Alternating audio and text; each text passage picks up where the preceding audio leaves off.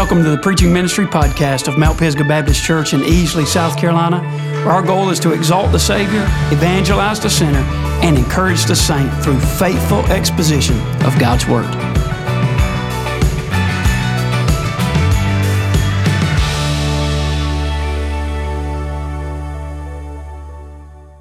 Well, I am delighted to be here. Thank the Lord, Brother Chad. I've heard so much about Mount Pisgah all these years, and it's an honor uh, to be with you. I want you to take your Bibles today, if you would, and find the fourth chapter of the Gospel of Mark, Mark 4. I'm preaching two different messages this morning. I'm not telling you that to impress you. We traveling evangelists can get away with that, all right?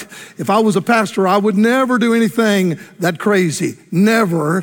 But we have uh, two sermons. I'm telling you that for this reason. Uh, I prayed this morning about which message God would have at which hour. And I'm telling you that because somebody's here by the divine appointment of the Lord. Somebody's here to hear this particular word in this hour. I'm preaching today on this subject, surviving the storm. Surviving the storm. A lot of our music today, Brother Jeremy, thank you so much, uh, just goes with this. So God is up to something. Stand for the reading of the Word of God. Would you do that? Everybody standing before we sit to hear the Word of God. Look what it says in Mark chapter 4, one of my favorite miracles. Begins in verse 35. I'll read through the end of the chapter. On the same day, when evening had come, he said to them, Let us cross over to the other side. Now, when they had left the multitude, they took him along in the boat as he was. And other little boats were also with him. And a great windstorm arose, and the waves beat into the boat so that it was already filling. But he was in the stern, asleep on a pillow. And they awoke him and said to him, Teacher, Master, do you not care that we're perishing? Then he arose. That just sounds so good. I'm going to read it one more time. Then he arose and rebuked the wind and said to the sea, Peace be still. And the wind ceased, and there was a great calm. But he said to them, Why are you so fearful? How is it that you have no faith? And they feared exceedingly and said to one another, Who can this be that even the wind and the sea obey him? I'm preaching on this subject, surviving the storm. Surviving the storm. Please be seated and pray with me. Every head bowed, every eye closed. God, thank you for the glorious music, the privilege to praise your name. Now, God, what I need, I need from you. I can't work it up or perform it or act it out. I must have your unction and anointing. So, God, would you loose me and let me go? We want our enemy to know that we know that he's a liar and he's a loser and he's welcome nowhere in this house. So, God, would you do the preaching? And I promise to give you the glory in Jesus' name. And all God's people said, Amen. Amen. Psalm 107 29 says, God stills the storm and he calms the waves. I still love that great old corny story of the guy who became an Uber driver, very first day on the job. And he picked up his very first passenger as an Uber driver. The guy got in the back seat. And for 10 minutes, they drove down the road without one sound, not one peep. And after 10 minutes, the passenger in the back reached up and touched the Uber driver on the shoulder. When he did, that guy lost his mind.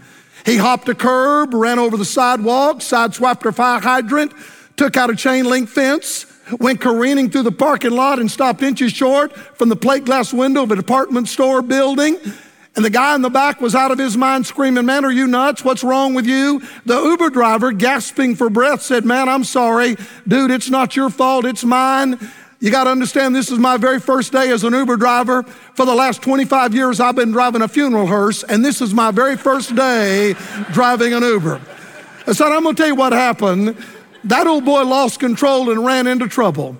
Have y'all ever noticed life's a lot like that? Have you ever noticed you can be cruising down the highway of life and everything's good? Money's in the bank, the sun's out, kids are healthy, the job's secure, and all of a sudden, when you least expect it, the sun disappears, the dark clouds come rolling in, and you're in the middle of a storm. That's exactly what happened to a bunch of guys on a boat called the disciples one day when they ran into a storm. Can I set the story? Can I set the table? This is so good. The day began with Jesus Christ teaching on the shores of the Sea of Galilee. Now understand, y'all, he's not standing on the shore, he's in the boat. The boat was his pulpit.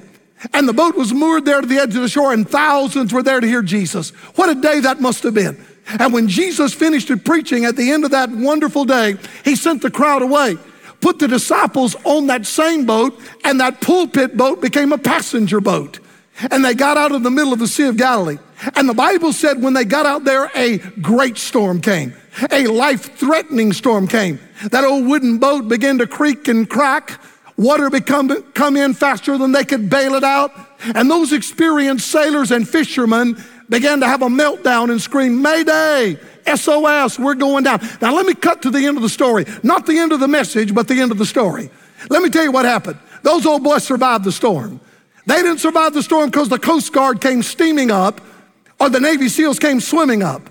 They survived the storm for one reason. There was somebody on board that boat that could stop a storm. Jesus Christ stood up, Jesus Christ spoke up, and that storm had to shut up. And I want you to notice the response of the disciples when the storm was stopped. I love this. Look at verse 41. And they feared exceedingly and said to one another, Who can this be that even the wind and the sea obey him? That word obey means to bow down and listen to authority. Y'all know what happened? The creation just did what the creator told it to do and it just stopped. Brother Chad, I'm glad this story's in the Bible because it helps me so much because it's such a picture of life. I mean, we're just really traveling to another place.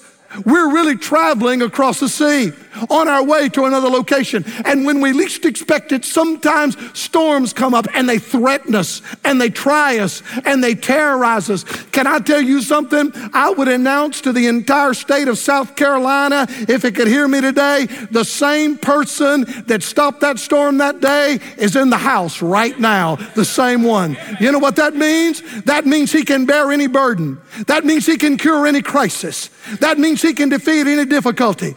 That means he can eliminate any enemy. That means he can overcome any oppression. And I got good news, church. He can stop any storm. Any storm. Now, all that sounds real good, but somebody that's in this crowd this morning that's in a storm needs to hear this. There are three principles right here in this magnificent miracle. Three principles you better get if you're in the middle of a storm. Number one, it's good now. Number one, he promised you would make it through the storm. I'll say that one more time. He promised you'd make it through the storm. Gonna get good, son. Look what it says in verse 35.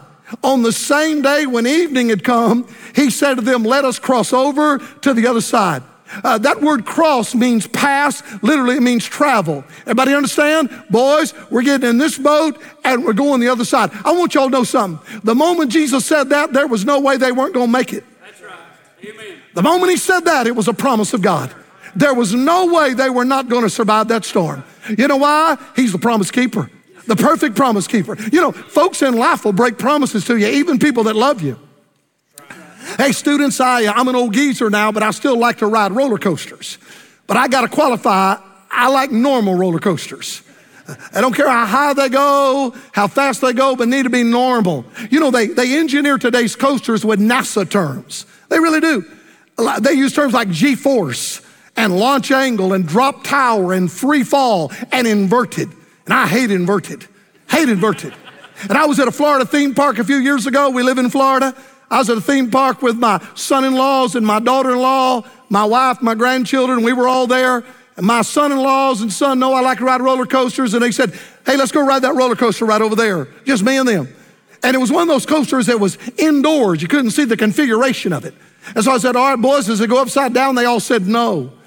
And I'm standing in line with my tough football coach, son in law, Patrick. I'm going to ride with him.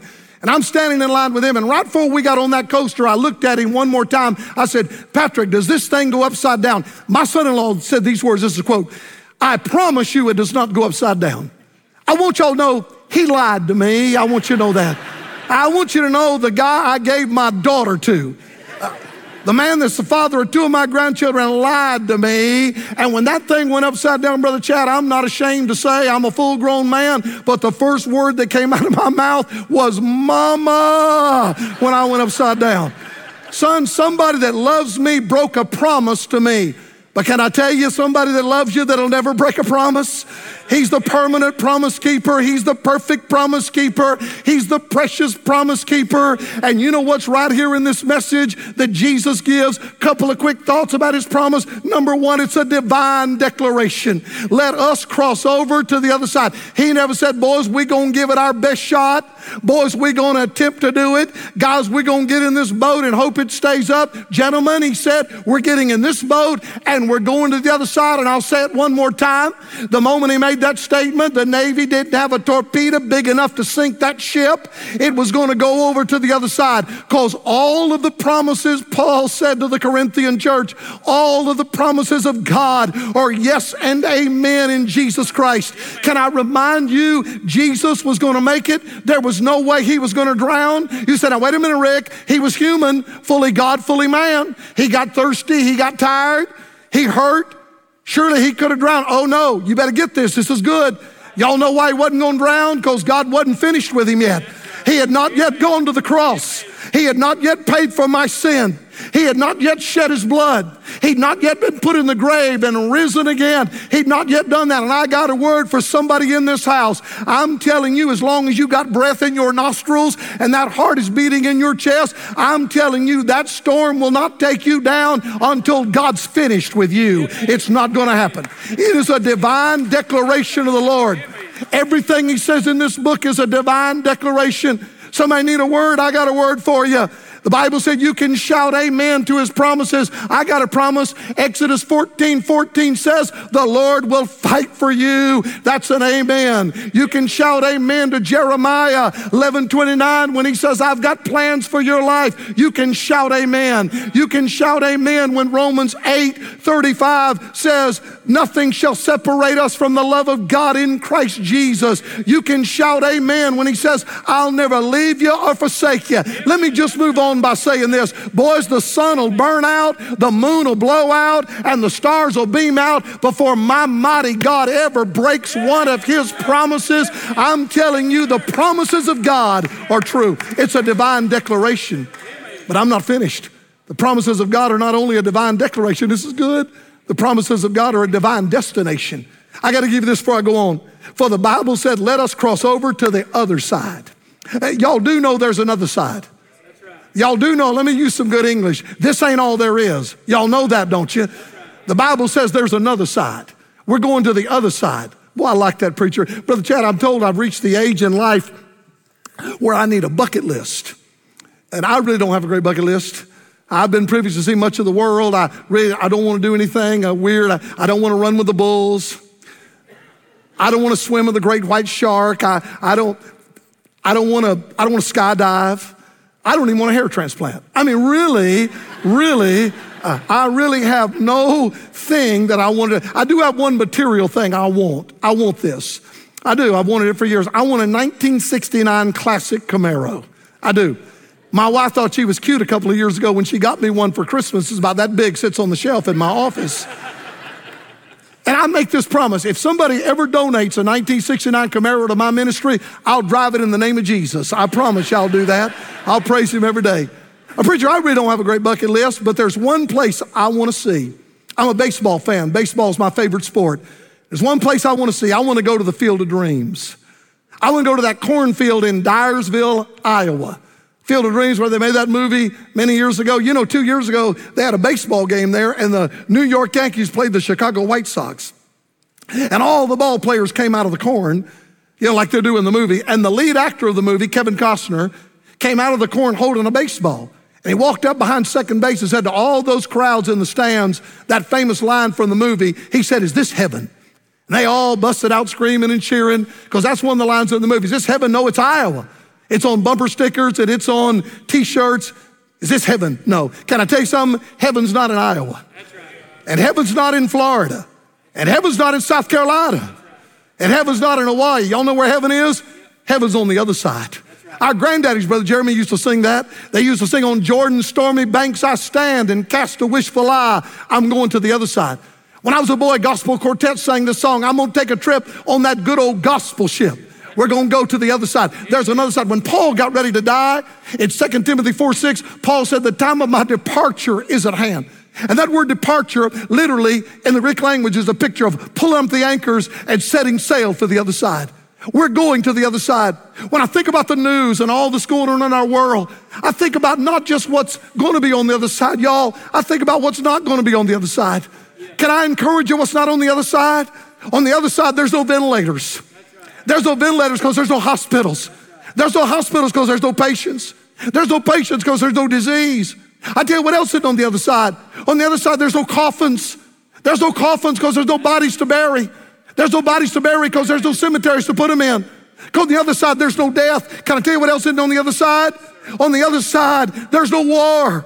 Nobody's lobbing rockets anywhere because there's no violence. And there's no violence because there's no curse. And there's no curse because there's no sin. And there's no sin because there's no devil. You understand what I've said? I've said there's no more disease, there's no more death, there's no more devil, not on the other side. On the other side, there's no broken hearts and broken homes and broken hope. On the other side, there's no sickness and sorrow and sadness and struggling. On the other side, there's no grieving, uh, griping and grieving and groaning and grumbling. And on the other side, we'll never ever hear another COVID report from the CDC. Hallelujah. What I'm telling you is there's another place. It's on the other side. And I'm planning on going, aren't you? There's a promise right here. You know what the promise is? The promise is there's a divine declaration. He said it's going to happen. The promise is there's a divine destination. We're going to the other side. But I'm not finished. I got to preach this now. Somebody needs this because I'm telling you, number one, he promised you'd make it through the storm. But number two, don't miss this principle. He is present in the middle of the storm. He promised you'd make it, but he's present in the middle of it. Now this gets good. Look what the Bible says in verse number 36. Now, when they had left the multitude, they took him along in the boat as he was. Boy, preacher, I love that. You know, this miracle is recorded in Matthew, Mark, and Luke. Three of the four gospel writers write this miracle. And did you know Mark's the only one that puts that little nugget in? Mark's the only one that tells us there were other little boats there that day. That's fascinating to me because I believe every word in the Word of God's there for a reason. So Mark tells us there were other little boats that day on that massive lake, the Sea of Galilee with Jesus. And you don't have to be a theologian or a Bible scholar to understand it. I believe God wants us to know there were other little boats there with him because I believe he wants to remind us there was a big difference between the disciples' boat and those other boats. They had Jesus on their boat because he promised you would make it through the storm, but he's present in the middle of the storm. I was flying into Atlanta a couple of years ago. I'm a traveling evangelist and I probably fly 30 times a year. Nothing glamorous about flying. I'm just telling you, I fly all the time.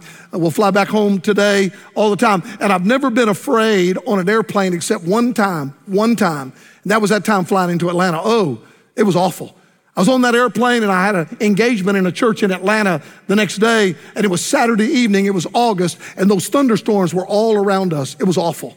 Matter of fact, the pilot circled for a while, and then he came on and said, We might divert to Columbia, South Carolina, because the storms are so bad, but he kept circling and circling. And I'm telling you, it was bad. I was sitting right on the wing, by the window on the wing, and I'm telling you, it looked like the thing was flapping like a bird. I mean, that plane was all over the air and lightning flashing outside the plane. The light was lighting the inside of the plane. And I mean, it was bad. And you would think at a moment like that, people would be screaming, but they were, they were ominously quiet. That's why I could hear the little woman next to me in the center seat. And she was gently sobbing. She really was. And she was praying, praying. And so I thought this would be a great time to minister. And I interrupted her praying. And I said, ma'am, I'm sorry. I couldn't help but notice that you were praying. And she said, Oh, yes, this is my first time on an airplane. Now, my first thought was, Boy, lady, you picked a great night to make this your inaugural trip. But here's what I was going to do, preacher. I was going to set her up and witness to her, and I was going to be real smooth about it. So I didn't tell her what I did for a living first. All I said was this Ma'am, I fly all the time, all the time and we're to make it. We're to be fine. We're flying in the busiest airport in the world. You know, I gave her all the statistics about how planes are safe and all this junk. And I told her the pilots know what they're doing. The instrumentation's all good. We're to make it because I was setting her up, trying to be real smooth. And then she said, Well, what do you do for a living? And I said, I'm a preacher. And before I could say anything else, here's what happened. I said, I'm a preacher. She said, Oh, thank God. And I didn't have the heart to tell her, lady, just because I'm a preacher don't mean we to make it. I didn't have the heart to tell her. But, but I talked to her and found out she was a believer and she had a great testimony. And man, we started sharing about the Lord, and they did clear us to land in Atlanta, took our mind off the storm. And preacher, I'll never forget it. We landed in Atlanta with a bit of thud, but we landed. And so I tried to be real cocky about it. We landed, I said, See, I told you we were to make it, and I'll never forget her response. When I said, I told you we were to make it, she said, Oh, I know, I know. Said, I hadn't been worried ever since you told me you were a preacher. She said, I knew because you were a preacher we were going to make it. I knew God wasn't going to kill a preacher. And once again, I could have said, No, ma'am, God's killed preachers before, and He would kill me if it's time. But, preacher, I got all welled up inside and I got excited. That woman was pumped up just because a preacher was on board the plane. Can I tell you something? When you're in the middle of a storm, you don't need a preacher, but you do need a Savior. You understand? So I'm to ask you a question Is Jesus the captain of your ship? Is Jesus guiding your vessel? Is your boat the SS self or is Jesus in charge? Because you might want to write this in the margin of your Bible. I'm going to tell you this before I go to my last point. And by the way, I'm preaching what I'm supposed to preach in this service. Somebody needs this. Let me tell you why you better have Jesus on board your boat. Tell you about the storms of life. Number one, they are sudden. They're sudden. Look what the Bible says in verse number 37. And a great windstorm arose. You know what that little word arose means in the Greek language? To stir up suddenly. The storm stirred up suddenly. Everybody that's been to Israel, Pastor and I were talking about it. He just got back. I went in June. Breaks my heart what's going on over there right now. The nation of Israel. Preacher, my favorite part of Israel is Galilee. And everybody's been to Galilee knows what I'm talking about. Meteorologists, geologists will tell you that because of the way the Sea of Galilee sits, storms come up suddenly. It's 628 feet below sea level. And it's like a big old football stadium. All those mountains range from one side to the other, all the way around that massive Sea of Galilee, and it's down in a basin. And storms come up suddenly because the warm air from that water rises up and meets the cold air from those mountains coming down, and storms stir up suddenly. Now, that's true geographically, but let me tell you how that's true practically. Let me tell you why storms are sudden. You know how far away a storm is for you right now? It's a phone call away. A storm is an x ray report away. A storm is a doctor's visit away. A storm is a broken relationship away. Adrian Rogers was my favorite preacher. And he said, a quote, preacher, I've never forgotten, and all of us can identify with this. All of us in this building, whether you're on live stream or sitting in this church, all of us have this in common. Everybody, doesn't matter how cool you are, student, no matter how macho you are, sir, all of us have this in common. Everybody right now is either headed into a storm, you're in the middle of a storm, or you're coming out of a storm. Everybody. Everybody. Most of us never know a storm's coming till we're right in the middle of it. 24 hours can change the course of your life. Two weeks ago, my wife and I were sitting having dinner after I got back off the road when she got a phone call from her sister that lives in Tampa, Florida. And she's trying to express cheerful hellos, and all of a sudden her sister laid the devastating news that our 33 year old niece was killed that afternoon. 33 years old, with all of her life in front of her, killed, shook up the whole family. Went to bed fine, and the next day was dead. And I'm not being morbid, but I'm telling you, that's how fast storms come up. I'm telling you, the storms of life are sudden, but I'm not finished. Tell you what else you need, Jesus. The storms of life are not only sudden, son, the storms of life are severe. But look what the Bible says. Boy, the language is so vivid. The Bible says that a great windstorm arose, 37, and the waves, I, I love the, the language, beat into the boat so that it was already filling. That, that word beat means to fall on with full force, full fury. Can I tell you something? The Bible tells us that this storm was an eruption. You, you, you know what that phrase means literally when he talks about the storms beating the boat? Matthew describes it this way. I told you Matthew recorded this miracle. In Matthew 8 34, Matthew calls it a tempest. That word tempest is the Greek word seismos, where we get our English word seismologist. Say, Rick, was this an earthquake? I'm telling you, it was an eruption. Matter of fact, that word seismos only appears two other times in the New Testament, both times in the Gospel of Matthew. It happened in Matthew 27 when Jesus hung on the cross and it came time to die, He gave up the ghost. The Bible said there was a seismos, there was an earthquake, and graves opened up all around Jerusalem. And it appeared one more time. It appears in Matthew 28 when on that first Easter morning, an angel came and rolled the stone away from the door. And the Bible said there was a mighty earthquake. There was a seismos. Say, Ricky, you said this was an earthquake. I'm saying it was an eruption. It was not a downpour. It was not a water spout. It was not a thunderstorm. It was an eruption of the sea below and the sky above. And I'm going to tell you one more time they're in a life threatening situation. Life threatening. And the reason I'm preaching this so fervently, I want you to hear this because I got to ask a question. What in the world were they doing out there to begin with? What in the world were experienced sailors and fishermen doing out there to begin with? You might want to write this down, and this is profound. You know why they were out there? Because that's where God put them. I believe I'll say that one more time. Because that's where God put them. I don't give a rip what the joy boys say. I get tired of the prosperity gospel. I just get sick of it. That everything's always going to be honey and bees and flowers and trees and everything's good. I tore up my arm four years ago at our student camp doing something I shouldn't have been doing, trying to catch a football. I'm way too old for that stuff. And my bicep just exploded in a freak thing, and preacher I had to have surgery. So my wife Judy traveled with me for the next 14 weeks. I was like this, strapped like this, had a cast like this. Of course, I milked it for all it was worth, but she traveled with me all. I couldn't even pull up my socks, man. And she traveled with me, and I was in Maggie Valley, North Carolina, when I met a prosperity exponent of the gospel. This woman that wasn't even a member of church comes out to my book table and says, You know, you're not really hurt. And I said, Ma'am, she said, You need to cast that sling off, rebuke your arm, tell it that it's well, and lift your hands and praise the Lord. And I looked at her like she was just a nut because she told me just to rebuke it. She came to my table the next night. I said, You need to rebuke it. You need to rebuke it. Well, let me tell you what happened. On Wednesday night, the last night of the revival, she didn't come to my table, her husband did, and gave me some gospel track on prosperity. And I said, Where's your wife? And he said, Well, she's not here tonight. We went out after service last night. She got food poisoning, and she's been vomiting all day. And I didn't say it. But I'm gonna tell y'all it was on the tip of my tongue, man. You know what I want to say? I want to say, well, you need to go home and tell your wife, just rebuke the puke. I mean, that's what you need to tell her. And you know what I thought? Bless God, we ought to put that on a t shirt. Rebuke the puke, man. I mean, you're not really vomiting. Pull your head out of the toilet and just rebuke the puke. You know what Jesus Christ said? Jesus Christ said, God sends rain on the just and the unjust. You know what that means? Christians get cancer just like non Christians. Christians have heart attacks just like non Christians. Christians have prodigals just like non Christians. We're in the same world, in the same mess, with one big difference. Hallelujah, we got Jesus, man. That's the difference. The storms of life are severe. Storms of life are sudden, they're severe. Let me give you this one, I'll go to my last point. This is just real practical. The storms of life are scary. They're scary. Man, let's get real. Look what the Bible says. But he was in the stern or the hinder part of the ship asleep on a pillow. That's an amazing statement to me, preacher. That verse 38, but he was in the stern asleep on a pillow. Y'all, y'all get that? And I want you to chew on something you may never thought about. He went to sleep on purpose. This is premeditated sleep. Huh. He's not like what I call the bobblehead Baptist on a Sunday morning, you know. Y'all know what I'm talking about? Have you seen them there? And we preachers think it's hilarious. We want to say, go ahead and go to sleep, man. You're not listening anyway.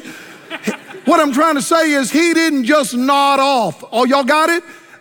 This is premeditated sleep. He went to sleep on purpose. Well, that's so good. Because he knew he was where God wanted him to be. And if they had realized they were where Jesus wanted them to be, they wouldn't have fretted like they did. And I'll get to that as I close the sermon. Because look how they responded. And preacher, I respond this way. Yes, I do. Because the Bible said they awoke him in verse 38 and said to him, Teacher, do you not care that we're perishing? Perishing. You ever ask God that? God, don't you care? God, don't you care I'm sick? God, don't you care I'm ill? Don't you care I've got cancer? God, don't you care I'm going through what I'm going through? I do that. I do that. Can I give somebody a word? Jesus Christ never stopped the storm from striking the boat, but he kept the storm from sinking the boat. Because he never promised smooth sailing, but he promised a safe landing. The storms of life are sudden. You may have one today. The storms of life are severe. Storms of life are scary. Let me go to my last point. Can I tell you three principles here why you can survive the storm? Number one, he promised you'd make it through the storm. Number two, he's present in the middle of the storm. And number three, he's still got the power to master the storm. Verse 39, then he arose. Brother Jeremy, my favorite Bill Gaither song is still Because He Lives, I Can Face Tomorrow. Because He lives, all fear is gone. Thank God we don't have to wait till Easter Sunday to proclaim that He's alive. And he arose. Watch what happens. He makes two rebukes, and I'm done. Then he arose and rebuked the wind and the sea. Peace be still, is what he said. He rebuked the storm. By the way, you know what the words peace be still means? The word peace means to muzzle, and the words be still means to sit down. Oh, yeah, here's how we say it in the Deep South. Daddy say this all the time sit down and shut up. Jesus told that storm to sit down and shut up. And the Bible said the winds had to lay down because he rebuked the storm. He's still the master of life and death. He still got power over wind and waves. He's still got power over sickness and suffering, but that's not what I've come to preach to you. And I need to preach this. Because first he rebuked the storm, and here's the hard part, preacher. Then he rebuked the sailors. First the storm, then the sailors, and somebody came to church to hear this. The Bible says in that verse, and the wind ceased, and there was a great calm. And verse 40 begins this way. But he said to them, Why are you so fearful? How is it that you have no faith? Don't look like he's never said that to you, preacher. He said that to me last year. Last year. I won't go into detail, I'm about to close, but last year, after being on the road for 35 years, last year, I had to cancel 20 revival meetings. That's our livelihood. I preach about 40 meetings a year. I mean, preacher, 20 were wiped off the calendar because of a mysterious illness, and I didn't do good. I didn't do good. I moaned about it, I groaned about it. I'd walked in doubt. Preacher, I was discouraged. I mean, everything I preached about all these years, and I'm going to testify to you because I'm transparent today and real. I didn't handle it well. My wife, who's the best Christian in our family, did, but I didn't.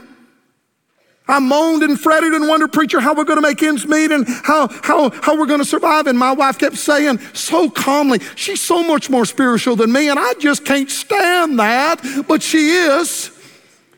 And she kept saying, honey, has God not always provided? Has God not always come through? Has God not always been there? Maybe not according to our schedule, but according to His. What a mighty God. And there's somebody here today who's living with all kind of doubt and you're moaning and you're groaning. And God wants you by faith to do this. Quit wringing your hands and start lifting your hands. Quit doubting and start shouting. Which go ahead and declare to him that he is able to handle what you're going through. Because he's the master of the storm. One of the greatest days of my childhood, and I'm closing. Bad day and a good day in the same day. Brother Jeremy, I was, uh, I was raised in a preacher's house in Florida country church daddy pastored, and we took two weeks vacation every July. Daddy always did the same thing. We would go to the beach, Indian Rocks Beach on the west coast of Florida one week, and then we would go to the lake, and the lake was my preference. Now, I love the beach.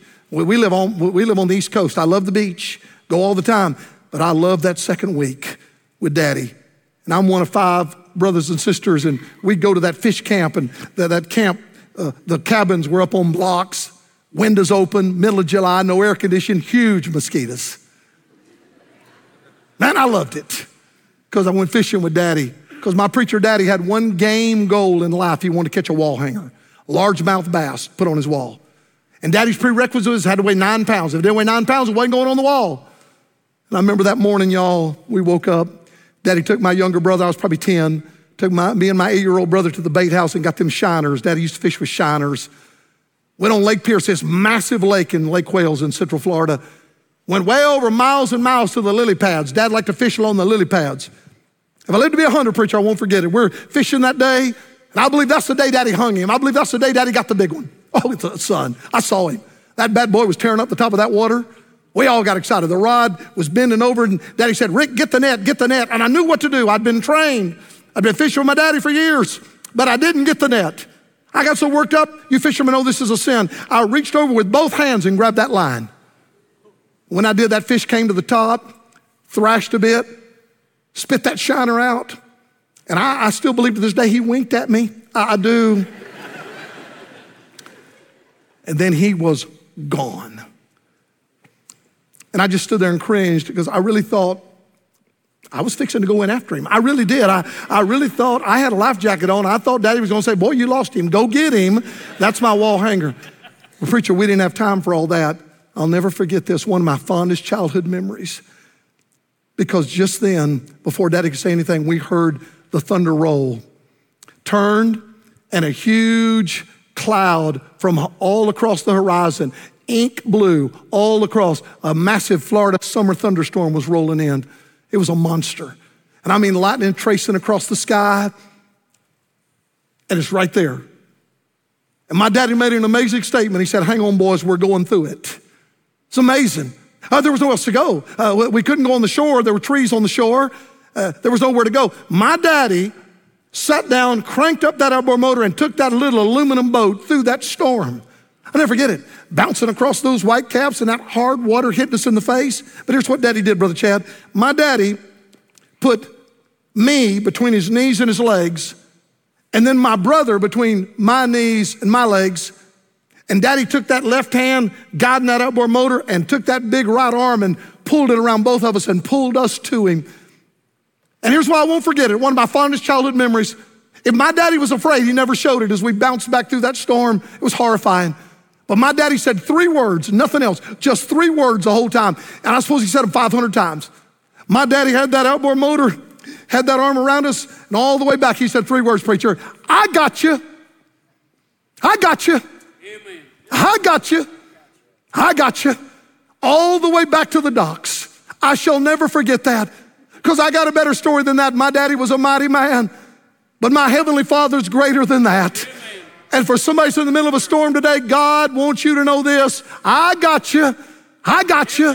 I got good news. God's grip don't slip, man. He's got you and he's never going to drop you. Oh, I wish I could sing, y'all, but I can't. If I could, I'd break into that Squire Parsons song when he reaches out his hand, billows cease to his command. Winds and waves obey his will when he tells them to be still. What man is this, they heard him say, that the wind and sea obey? He's the one who sails with me. He's the master of the sea. Would you bow all over the building? Every head is bowed, every eye is closed. Would you stand to your feet with those heads bowed and eyes closed? Oh, I've just been full this morning and all this great music. I just believe this message is the divine appointment of the God. Some of our pastors are coming to stand at the front. I'm going to, I'm going to pray first, and then my dear sister is going to begin to play after that, and we're just going to move on with the invitation. Here's what I want to do, preacher. I know we're on a time schedule. We need to get out, but here's what I want to do. I want to invite somebody to give their life to Jesus Christ. In this big crowd, there's somebody here. You know Jesus is not the captain of the ship, and you need to hand him the wheel. Say, Rick, how would I do that? I'm going to invite you to walk down an aisle. That doesn't save you. Then come take one of our men of God by the hand and just say, I need Jesus. I want to be saved. But here's what I want to do, preacher, because I really believe I preached this by divine appointment. I want us to have a prayer meeting. Can we do that? I want to turn this whole front into an altar, Pastor Chad. I just believe somebody's here just needs to. The old gospel song said, Take your burden to the Lord and leave them there. When's the last time you did that? I know you can pray at your seat, but there's something about getting on your knees. Somebody here in a marital struggle or a physical struggle or a financial struggle, I'm to invite you to come. I want to pray for you. I want to invite you to come and get on your knees all across this altar at the front and just say, I'm releasing this burden. I'm laying it down right now. God, thank you for the privilege to preach. God, I pray folks wouldn't worry about the size of the crowd or what anybody thinks. God, there's some couples, there's some families that need to lay a burden down today. There's some people hurting that maybe can't even kneel physically, but they want to come and stand. They want somebody to pray with them. God, I pray folks wouldn't worry about what folks think. Save somebody for your glory and move among this crowd right now in Jesus' name that I pray.